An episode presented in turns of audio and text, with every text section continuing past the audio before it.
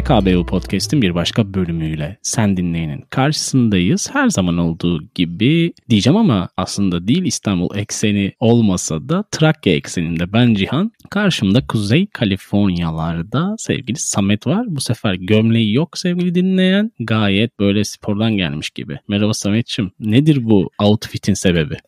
Tamamen Kaliforniya sıcaklarının ve sıcak dalgasının gitmemesiyle alakalı. Çünkü artı 40 derecelerde boğuluyoruz sevgili Cihan'ım. Onun dışında farklı olarak da gece 12'ye yakın bir saatte benim kayıda almam ve senin sabah nezdinde ayrıyeten yarı dışarıda ilk podcast'ini kaydediyor olman. Bir balkon sefası şeklinde. Hatta arkanda gururla bir Türk bayrağı falan dalgalanıyor şu anda. Gerçekten de gözlerim açıldı. Hiç bu kadar farklı durumlarda kayıt yapmamıştık. Bodega Bay günleri hariç diyebilirim yani. Ya, herhalde insanı şartlar bir noktaya getiriyor ve sonrasında bazı ortamlarda kendini buluyorsun. Ama Bodega Bay'in yeri hayat boyu ayrı olacaktır diye düşünüyorum. Evet. Şimdi yıllar önce bir San Francisco'ya geldiğinde bira bölümü yapmıştık seninle. O zamandan beri de hep ben sabahları kayıt alıyorum veya öğlen alıyorum, sen de gece alıyorsun diye muhabbetimiz o günden beri hep benim çay kahve içmem üzerine dönüyordu kayıt sıralarında. Şu an ayran içiyorsun.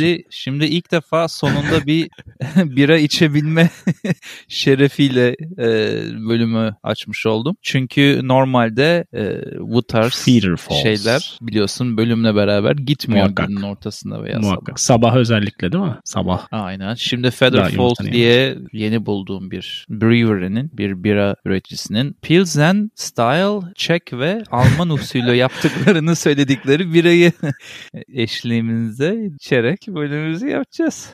Öyle bir anlatıyorsun ki sanki burada biz çoğunlukla dinleyicilerimizin Türkiye ekseninde olduğunu düşünürsek Amerika'da bile olsa sen şu an batı tarafta olduğun için doğuda dinliyorsa sevgili dinleyen ulaşamayacağından dolayı çok bir kafada canlanmadı. İstersen bölümün notlarına böyle bir fotoğrafını ya da web sitesini koyalım ki yarın öbür gün böyle sevgili dinleyenin bir yere yolu düştüğünde menüye baktığında ya bu Feather Falls'da vay burada da varmış bir deneyim deyip sonra da belki hayal kırıklığı yaşayacağı ortamı sağlayalım. Çok da lokal ama Amerika'ya bile gelse bulamaz bir ihtimalle. Onu diyorum işte. Ya ben vurgu yaptım sadece ya. Farklı bir zaman diliminde sonunda bir dakika. Önündeki USA yazısını şu an gördüm. Askılı tişörtünün. Gerçekten entegrasyon denilince. Asimile de diyebiliriz. 30'lu yaşlarından sonra ya da yakınken entegrasyona başlayıp bu seviyeye gelen çok az sayıda insandan birisin. Seni tebrik etmek belki de boynumuzun borcu. Ben şöyle söyleyeyim. Taşıdığım pasaportların her zaman hakkını veririm. Sonuna kadar. Bayağı geyikle açtık bölümü ama bu arada bölüm açarken arada bir Almanya kelimesi geçirdim ama yine de böyle ufaktan çaktırmadan alakalı olsun diye bölümle. Çünkü dedim Alman style bira yapmaya çalışıyorlar dedim. Bir de diğer söyleyeceğim şey de şu. Sen gece çok uzun bir araba sürme sonunda yazlığa ulaşmış biri olarak bölüme koştun. Ben de bütün gün boyunca ders çalışıp makaleler yazıp stajlar yapıp gecesinde bu podcast'a koştum. Dolayısıyla bayağı yoğun bir dönemden geçiyoruz. Aynen. Bayağı bir fedakarlıkla bu bölümde sevgili dinleyenin karşısındayız. Aslında değineceğimiz kişinin yarattığı sonuçlara baktığımız zaman belki de senin Amerika'da olmanın ortamını sağlayan, belki de benim şu an yazlıktan kayıt yapmama olanak sağlayan bir insana diyebiliriz. Sonuçta bizim hatta hayatta olmamızı sağlayan bile olabilir. Evet. İşte ondan bahsediyorum. Bugün Fritz Haber kişisinden bahsedeceğiz. Tarih içerisinde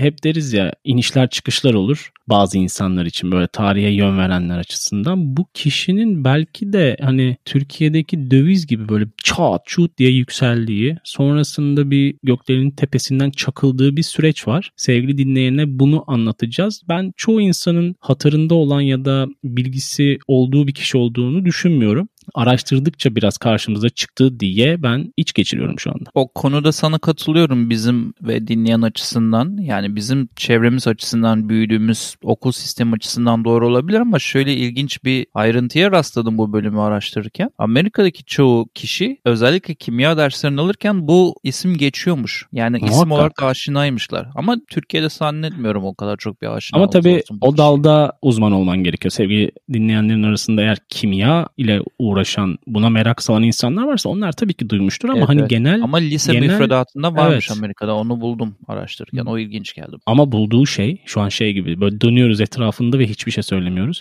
Bulduğu ve geliştirdiği şey yani gerçekten tarihin akışını ve dünyanın doğal kaynaklarının tükenmesine belki de yol açan bir şey Samet. Ben öyle de gördüm. O çok ilginç. Sen doğal kaynaklarının tükenmesine yol açan bir şey bulduğunu söylüyorsun. Ben tam tersini söyleyeceksin zannettim. Aslında tükenmesini önleyen diyeceksin zannettim her kaynakta olduğu gibi. Ha. Neden öyle dedin merak ediyorum. Böyle gizemli açmamız da aslında güzel. Yani sonuçta dümdüz şunu bulmuş deyip de kapatacak halimiz yok bölümü de. Şimdi sen istersen niye öyle dediğini bir açıkla sonra ufaktan gireriz bu kişinin hayatına. Devamında da ne bulmuş, ne yapmış, neden tepeye çıkmış dediğin gibi kariyerinde sonra neden çakılmış onların hepsini anlatırız. Neden öyle dedim? Çünkü normal şartlarda eğer Haber'in geliştirdiği yöntem gün yüzüne çıkmamış olsaydı dünya nüfusunun 4 kat daha az olacağını düşünürsek yani şu an 8 ise belki 2 olacaktı ya da 4 ise 8 olacaktı bilemiyorum. Daha fazla insan, daha fazla doğal kaynak tüketimi demektir. Ben o yüzden böyle bir cümle kurup pası sana böyle yerden yavaş yavaş açıdan bakmışsın. Güzel olmuş.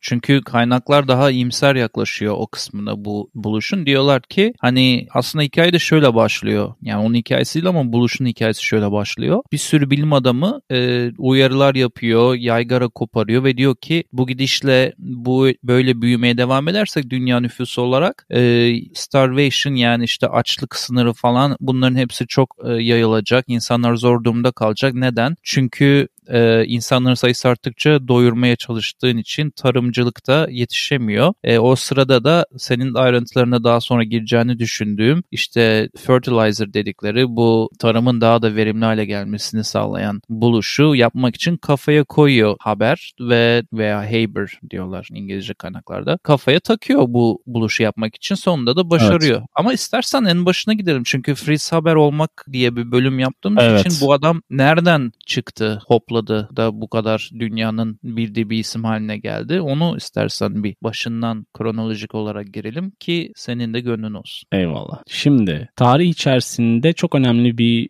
madde olan nitrojen var. Bu nitrojen yoksa aslında hayatın yok anlamına geliyor. Döneminde, tarım dedin ya tarımdan başlayalım. Döneminde guano denilen bir kuş pisliği varmış böyle tarihte. Ve çok büyük bir ticaret hacmi varmış. Bunun ticaret hacminin olmasının sebebi de nitrojen. Nitrojen neyi sağlıyor? Daha verimli.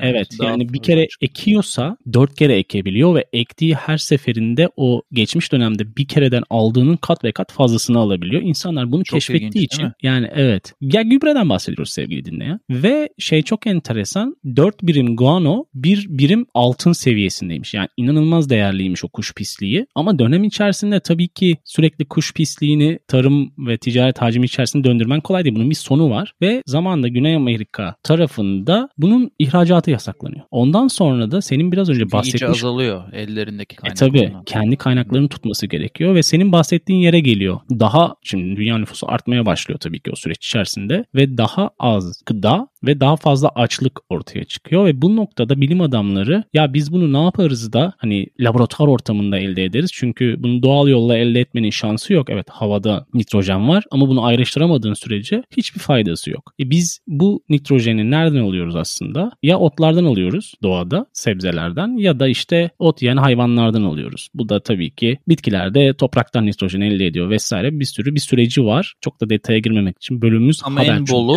En bolu havada var. O yüzden evet, Haber'de evet. bilim adamlarının bu çağrısına kulak verip kafa yoruyor. Nasıl havadan ben bunu direkt ayrıştırırım diye. Yani havanın %78 nitrojen bu arada sevgili dinleyen. Evet. Yani az değil ama hayvanların ve bitkilerin kullanabileceği bir formda değil. Peki tarihteki bence en muazzam ve en trajik bilim adamı kategorisinde böyle zirveye oynayabilecek olan Fritz Haber ne yapıyor? Böyle 5 yıl süren bir çalışma yapıyor. Bu tamamen kendini adayarak bu işe. Çünkü daha önceki örneklerinde... Bu arada lafını böleceğim. Önce Prusya olan, son Almanya olan, çok böyle engebeli bir hayattan geçiyor o çalışan gelene kadar. Tabii zor. Hatta çok düşük profil bir akademisyen olarak başlıyor bu süreç.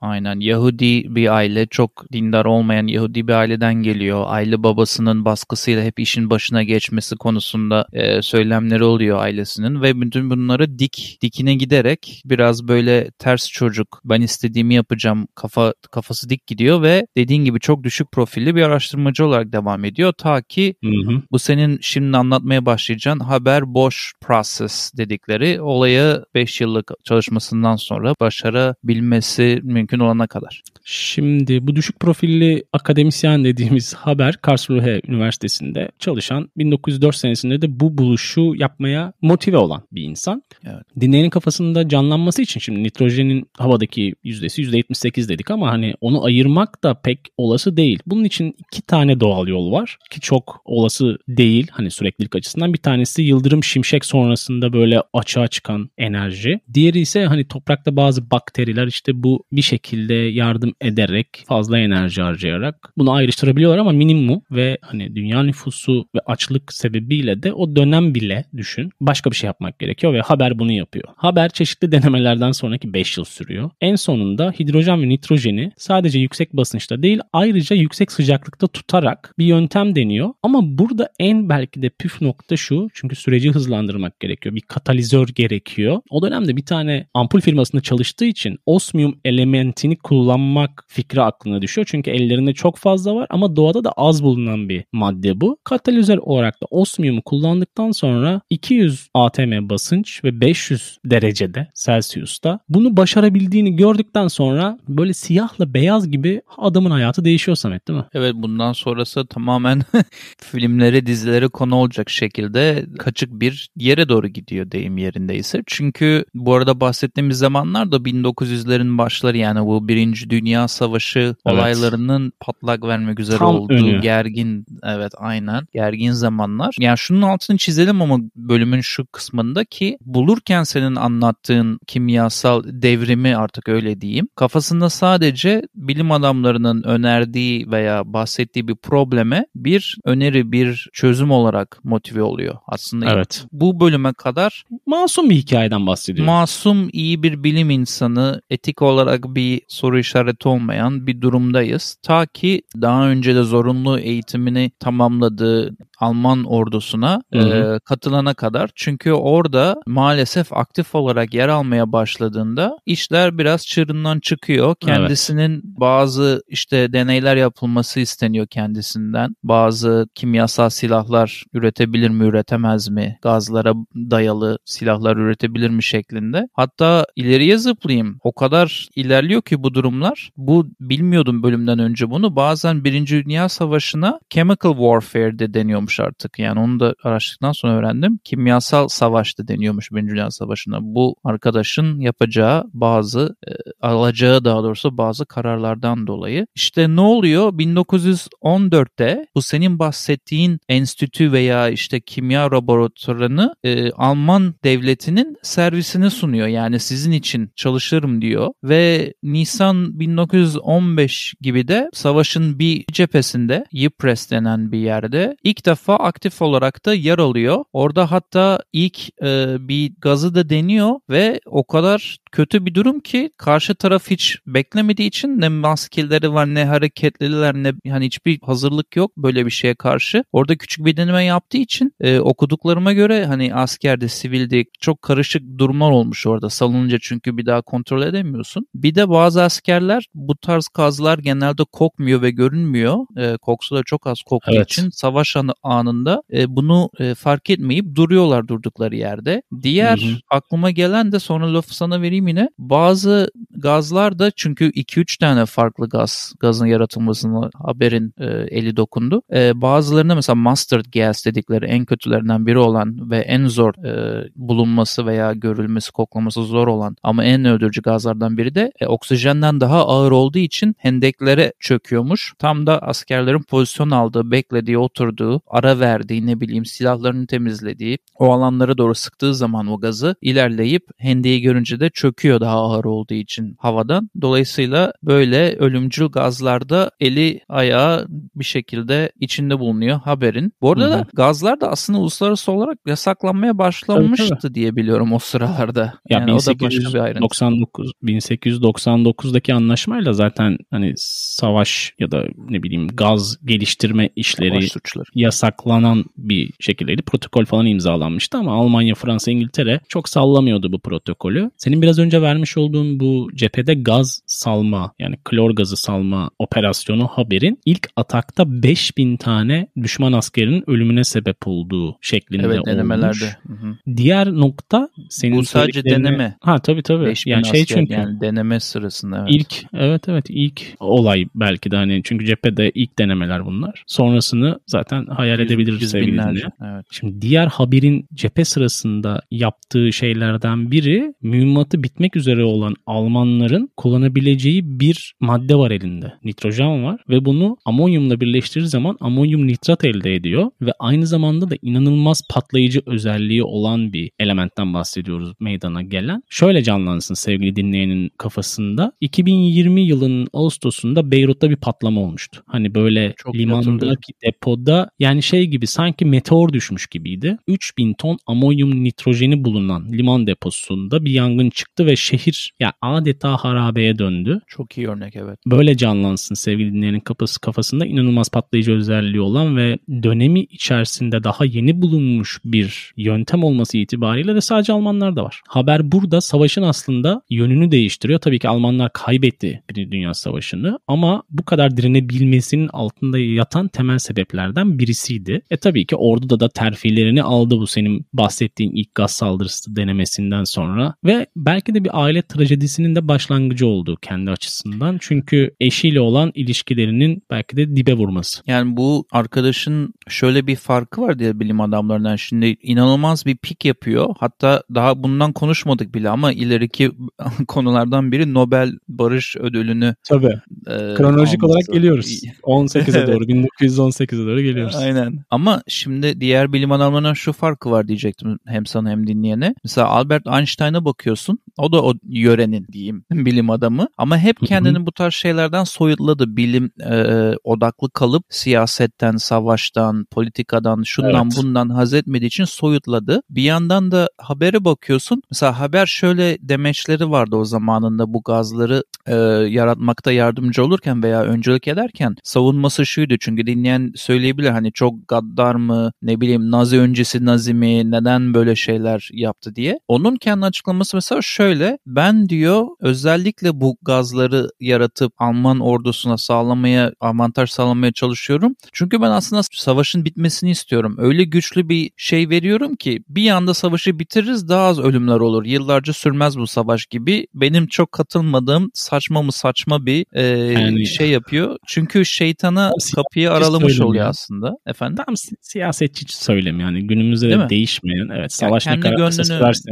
Böyle bir doğru orantı olamaz. Kendi vicdanını rahatlatmak istemiş olabilir. Çünkü senin bahsettiğin o birazdan eşi ve ailesinin trajik yönlerine gireceğimiz kısımda da hep gönlünü hoş tutmak için kendi gönlünü veya vicdanını bu tarz söylemlerde bulunuyor. Hem kendisine hem eşine hem çocuklarına. Yani hani onun bir doğru orantısı yok. Yani savaş kısa sürdü daha az insan öldü değil ki. Bir anda saldığı klor gazları ve attığı amonyum nitratlarla zaten bir sürü insanın ölümünü sağlamış oluyor. Her neyse biz aile trajedisine doğru dönelim. Çünkü biraz sonra değineceğimiz taraf belki de onun bir bilim geçenlerde yaptığımız bölümlere benzer bir şekilde her başarılı insanın gayet yalnız bir hayatı vardır mottosunun tamamlayıcılarından. Şimdi eşi Clara aslında çok iyi bir kimyacı o da. Yani kimya dalında PhD yapan ilk kadınlardan biri dünyada. Evet. Kafası çalışan ve aslında o dönemki eşini desteklediği düşünülmeyen bir insan. Biraz önce dediğim gibi hani saldırı sonrasında cephede işte terfisini alıp eve dönüyor. Verdikleri bir böyle akşam yemeğinde kakara kikiri ziyafetinde beklenmedik bir şey oluyor. Clara gecenin bir noktasında Haber uyurken ilacını aldıktan sonra bahçede Haber'in silahıyla kendini vuruyor ve hayatını sonlandırıyor. Bununla ilgili çok fazla spekülasyon olmuş. Araştırırken sen de fark etmişsindir. Çünkü mutlu bir evliliği olmadığı biliniyormuş çevresi tarafından. En son bu Birinci Dünya Savaşı'nda Haber'in aldığı sorumluluk ve sebep olduğu ölümler ya da ne denebilirse artık ondan çok rahatsız olduğu için yani bilimin insan hayatını sonlandırmak için kullanılmasından rahatsız olup bunu yaptığı ve artık dayanamadığı şeklinde bir sürü yorum var. Artık kesin olmamakla birlikte. Bununla ilgili söylemleri olmuş ama hayatında kadının, o yüzden böyle güçlü söylentiler var. Hatta onun bu söylemleri sırasında Haber şöyle bir şey söylüyor kendi eşiyle ilgili, hem de hala eşi olmasına rağmen o zamanda, hem de mesafe olmasından dolayı aralarında şöyle diyor. Benim eşim bir treason, yani bir ihanet yaptı ülkesine. Bu benim yaptıklarıma karşı demeçler vererek şeklinde sert bir açıklaması oluyor. Yani o senin bahsettiğin akşam yemeğinden önce, daha cephedeyken bile böyle karşılıklı atışmalar tabii olan açıklamaları resmi olarak yapıyorlardı. Röportajlara, gazetelere, radyo, artık neyse işte o zamanki medya. Bu arada sen şimdi eşim intihar etti dedin. Bu her bölümde depresif, karanlık yerlere gitmeyi seviyoruz. Bir şekilde kendimizi ya da orada buluyoruz. Bilmiyorum karşına çıktım ama bir oğlu ve bir adet kızı daha ileride sonra intihar ediyor bu kişinin ve bu da bana çok şok edici geldi. Hatta son 1949'da intihar eden, daha yaşı büyük olan kızı da bir kimyagermiş hayatına son veren. Bir diğer oğlu da, işte bu da kaderin cilvesi sevgili dinleyen ve Cihan, tarihçi olmaya karar veriyor ve şu ana kadar hala bugün günümüzde bile tarihteki en donanımlı bu ölümcül gazlara dair kitaplardan birini yazıyor bir yazar olarak. Yani böyle de ilginç bir anekdot var orada. Haber'in kurduğu bir enstitü var sevgili dinleyen. 1917 yılında 1500 çalışanı varmış. O seviyeye gelmiş ve bunların 150 tanesi de bilim adamıymış. Yani aslında Haber inanılmaz bir gücü elinde barındırmaya başlamış. Burada da diğer hani bölümümüze atıf yapalım, geçmiş bölümlere. Hani gücü elinde tutmanın vermiş olduğu o körlük. Evet. Yani onu da yaşamış. Gücün ihtişamı. Evet, gücün ihtişamı bölümümüz. Birinci Dünya Savaşı'nda 100 bin asker kimyasal silahla öldürülmüş ki bu kayıtlara geçen. Kayıtlara geçmeyen de bir sürü nokta vardır. Almanya biraz önce söylediğim gibi savaşı kaybediyor. Aslında her şeye rağmen, bütün kimyasal silahlara ve işte amonyonitratlara rağmen. Ondan sonra da Almanya'da oluşan hiperenflasyonla Haber her şeyini kaybediyor. Kaderin cilvesi de diyebiliriz ya da ektiğin tohumların bir gün sana patlaması olabilir. Ve Nazilerin de başa gelmesiyle Yahudi olan Haber diğer bütün Yahudi toplumuyla beraber dışlanıyor ve trajik, böyle hani stabil başlayan hayat inanılmaz bir pik yapıyor buluşuyla birlikte. Sonra Birinci Dünya Savaşı ile beraber başka yerlere gidiyor ve en son her şeyini kaybediyor. Ama senin biraz önce değindiğin ve belki de Nobel tarihine geçen bir kimya ödülü 1918'de kazanıyor. Evet. Ama ve lakin barış ödülü değil bu arada. Ben daha öncesinde barış ödülü dedim ama Nobel'in chemistry ödülünü. Ama buluşu gerçekten çok büyük bir buluş. Hani evet, sevgili dinleyenin de fark edeceği gibi yani şu an nefes almamızı sağlayan bir buluş. Belki şu an hayattayız. Belki yüzlerce yıl sonra hayata gelecek. Şu an geldi. Yani başta bölümün senin atıfta bulunduğumuz o acaba onun sayesinde mi hayattayız'ın istatistik olarak %30 ile %50 arasında bizim onun sayesinde şu an hayatta olduğumuza dair bazı tahminler vardı. Okudun mu bilmiyorum.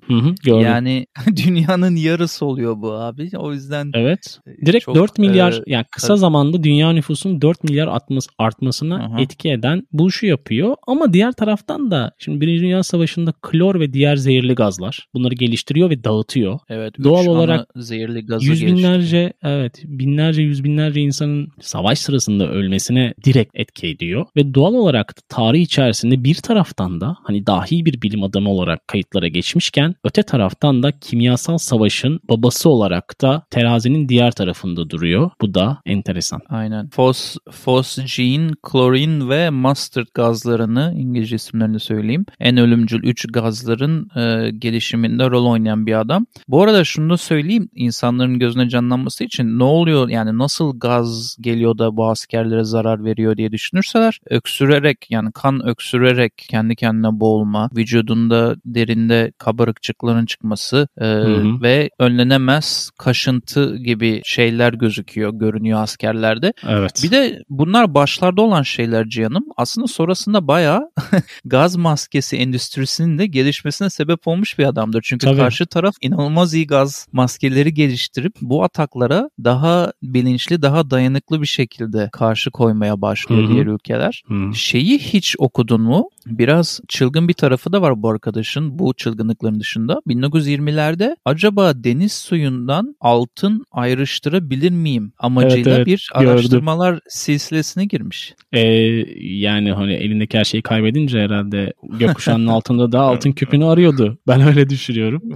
Biraz öyle duruyor aynen. Yani yani aynı zamanda en çok hayat veren, aynı zamanda da en çok hayatın alınmasında da parmak izi olan bir insan diyebiliriz. Şöyle bir söylenti de var, belki aklına gelmiştir dinleyenin, acaba var mı bağlantısı diye. İleride İkinci Dünya Savaşı'ndaki gaz odalarında bir parmağı var mı diye düşünürse dinleyen, onu söyleyelim. Aktif olarak gidip de rol aldığı bir durum yok tabii ki de. Onlar oradaki ordunun başında falan değildi Birinci Dünya Savaşı'ndaki gibi, ama onun çalışmaları, yaptıkları, Birinci Dünya Savaşı'nda kullandıklarının İkinci Dünya Savaşı'nda maalesef çok konuşması bile zor olan konu olan gaz odaları ile ilgili onun çalışmalarından faydalandığını Almanların bir sürü kaynakta daha değinildiğini görebiliriz. Daha detaylı bir şey söyleyeyim bu konuyla ilgili. Haberin Enstitüsü'nün geliştirdiği Ziklon B gazı varmış. Bu Ziklon B gazı o dönem Naziler göreve geldikten sonra, yani iktidarı aldıktan sonra enstitüye gitmişler. Demişler ki biz bu gazı sizden alacağız.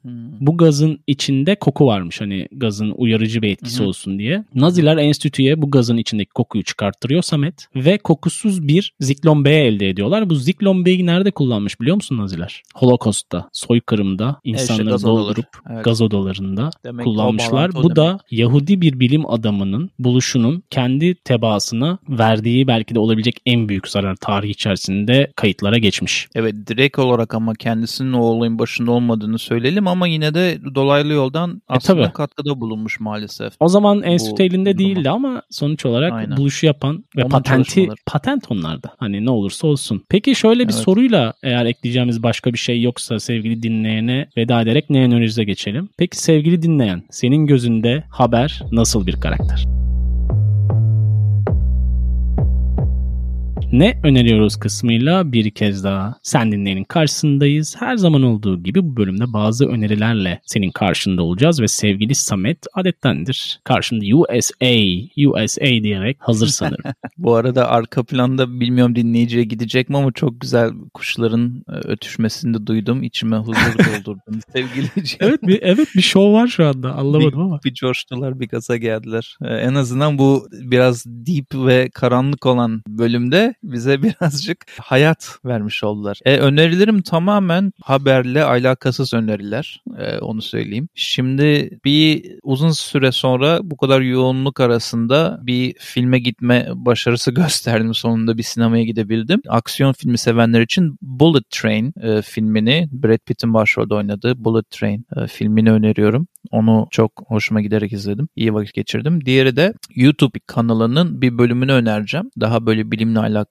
The Secrets of the Universe YouTube kanalının adı. Bizzat önermek istediğim, bayağı ilgimi çeken ve bayağı bilimsel makalelere dayanan çok iyi kanal. Çok iyi. Bakalım bu bölümü sen gördün mü? Webb, yani teleskoptan bahsediyoruz, James Webb'den. Webb discovers a galaxy that could break physics diye bir bölümünü izledim ve bu bölümde de çok kısa şunu da söyleyeyim ilgisini çekmek için dinleyenin. Buldukları bir galaksinin aynı anda iki konumda bulunduğunu düşünüyor araştırmacılar ve hani bu komplo teorisi falan filan değil, böyle bildiğin bilimsel makaleler var bununla ilgili okudum. O yüzden heyecanlandım biraz.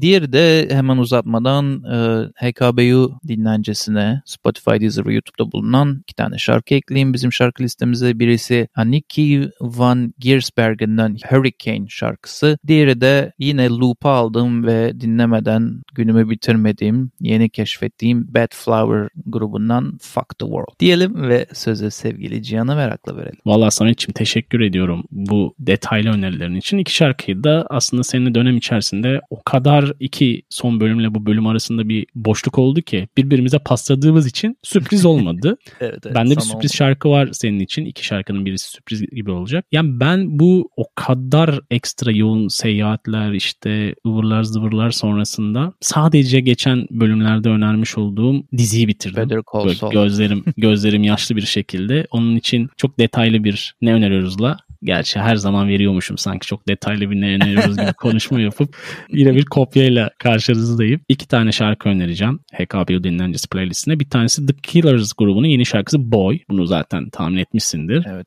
Diğeri ise çok böyle bir anda karşıma çıkan ve böyle soft, sakin bir şarkı olan Oscar Anton ile Nilipe'in Castles şarkısı. Gözlerini kıstığını ve hiç görmediğini tahmin ediyorum çünkü bayağı az dinlenen bir şarkı. Yani 2 şarkılık bir single'ın içerisinde Postcard from Istanbul, Oscar Anton'un değişik, deneysel. Nilipe'yi eğer biliyorsak o tınıda bir şarkı bekleyebiliriz. Bunlara HKBU Dinlencesi playlistinde olacak sevgili dinleyen ve sevgili sanat. O zaman öneri olarak en azından şunu soralım, bunu öner bize. Bitirdin gözlerin yaşlı, değinmiş mi onca sezonu izlemeye değer mi?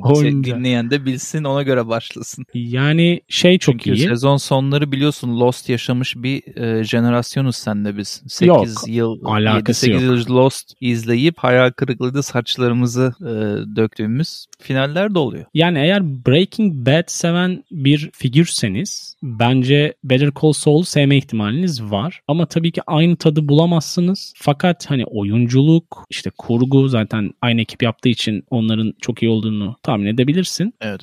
Yani böyle ulan bitti gibi bir hisse kapıldım, böyle gözlerimiz yaşlı. Biraz değdi be yani. Hani devam etse olmazdı gibi ama etse de üzülmezdik. Orada başrol olan elemanın yıllar önce gençken Saturday Night Live Show'a replikler yazan bir komedi departmanında bir eleman olduğunu biliyor muydun sen? Ben bunu yeni öğrendim Bilmiyordum ama yani bir yetenek havuzundan çıktığı belli insanların. Evet. Çünkü yani tesadüfün bir etken olduğu aşikar ya da şansın. Evet. Ama bir şeyin de olması lazım seni orada bir noktaya getirmesi için. Ya böyle zaten sivrilmeyen, yani ana dizide sivrilmeyen karakterlere çok zor kendi dizisini çekerler. O anlamda düşündüğün zaman Breaking Bad'den sivrilmesi. Yani değişik ve tavsiye ediyorum. Ben hani baştan bir daha, ya zaten ara ara eski bölümleri izliyordum ama baştan böyle bir daha bir izlerim böyle bir nefes aldıktan sonra. Gerçi sonunu biliyorum ama arada çünkü oluyor ya, böyle bir şeyi izlediğin ya da okuduğun zaman ilk seferde, ikinci seferde farkında olduğun şeyler oluyor. Ama 3. seferde hadi ya bu da varmış ya falan diyebiliyorsun. Evet. O yüzden dolayı bir şeyi bir kere izlemek değil ya da okumak değil de birkaç kere elden geçirmek gerekiyor demek istiyorum. Vallahi canım, bu kadar ilginç ortamda yazlığında bir sabahın, hafta sonu sabahında dalgalanan Türk bayrağı ve öten kuşların onu görmen eşliğinde... çok enteresan. Ben göremiyorum şu anda. Ben bölüm başından beri görüyorum gayet dalgalandığını. Bir yansımadan geliyor olabilir bana. Hı-hı. Bu zor şartlar da özveriyle bize bölümün gerçekleşmesi için katkı verdiğinden dolayı sana bizzat teşekkür etmek istedim. Bazı alışkanlıklar kötüdür ama bu bizim podcast alışkanlığımız gibi. Ya acaba ütüyü fişten çektim mi? İşte ocak yanıyor mu? Gibi bir şey haline geldi sevgili dinleyen. Acaba bölüm kaydettik mi? Evet, böyle iç huzursuzluk, böyle rüyamda falan sen de yaşıyorsundur. Ya şunu yaptık mı? Bunu yaptık mı? Şu bölümü ne zaman kaydedeceğiz? Şeklinde. Evet. Bu bölüm inanılmaz taze bir bölüm aslında. Saygısıyla uyanmıştın değil mi? Geçen. Evet. Ben onu da söyleyelim hadi. İyi geyik yaptık bölümün sonunda. Evet. Yani rüya değil tabii ki. Yani bir bilinç oluyor ya rüyada böyle kendin. Yarı to do listin oluyor ya. To do listin içerisinde bölümün editi vardı. Ben kalkınca bunu yapayım diye düşünürken sabah bir kalktım sevgili dinleyen. Samet bölümün editini yapmış. Beyin düşmüş falan. Beyin biraz ortak çalışıyor o noktada. Bu bölüm de inanılmaz taze bir bölüm. Belki de yaptığımız ve ardından hemen yayınladığımız bir bölüm olarak yalnız mı kalır bilemiyorum ama ilk oldu kesin. Evet, ilk, hatta 24 saatten az bir sürede neredeyse sanırım yayına girebilecek bir bölüm. Hafif hemen edit olayına girip salacağız piyasaya diyelim. O zaman bizi dinlediğiniz ve bizimle yolculuğa devam ettiğiniz için tekrar çok çok teşekkür edelim sevgili dinleyen sana. Samet de şu anda cheers şeklinde bardağını kaldırırken USA derken hkbupodcast.com sitesi üzerinden bize ulaşabiliyorsunuz. Aşağı yukarı Samet'in söylediği şekilde TikTok hariç bütün sosyal mecralarda bulunuyoruz. Ayrıca Patreon üzerinden de sevgili destekçilerimiz bize de motive olarak bağış yapmaya devam ediyorlar. Bu çok bizi gerçekten motive etmeye devam ediyor. Tabii ki tek etken o değil. Yazlıkta ve gecenin 12.30'unda Amerika'da bir de kayıt yapmanın. Ama bu gerçekten çok itici bir güç. Destek yapmış ya da yapmamış olmayın. Bizimle yolculuğa devam etmeniz çok önemli bu noktada diye düşünüyorum. Evet, her dinleyenin bizi dinlediği her bölüm zaten bizim için bir destek niyetinde. Yine bizi dinlediğiniz için teşekkürler Cihan'ın dediği gibi. Brewery, hkbupodcast.com üzerinden bütün bölümlere ulaşabilir, bize ulaşabilir, her türlü iletişime geçebilirsiniz diyelim. Kendinize iyi bakın. Bir dahaki hafta yine görüşmek üzere. Hoşça kalın.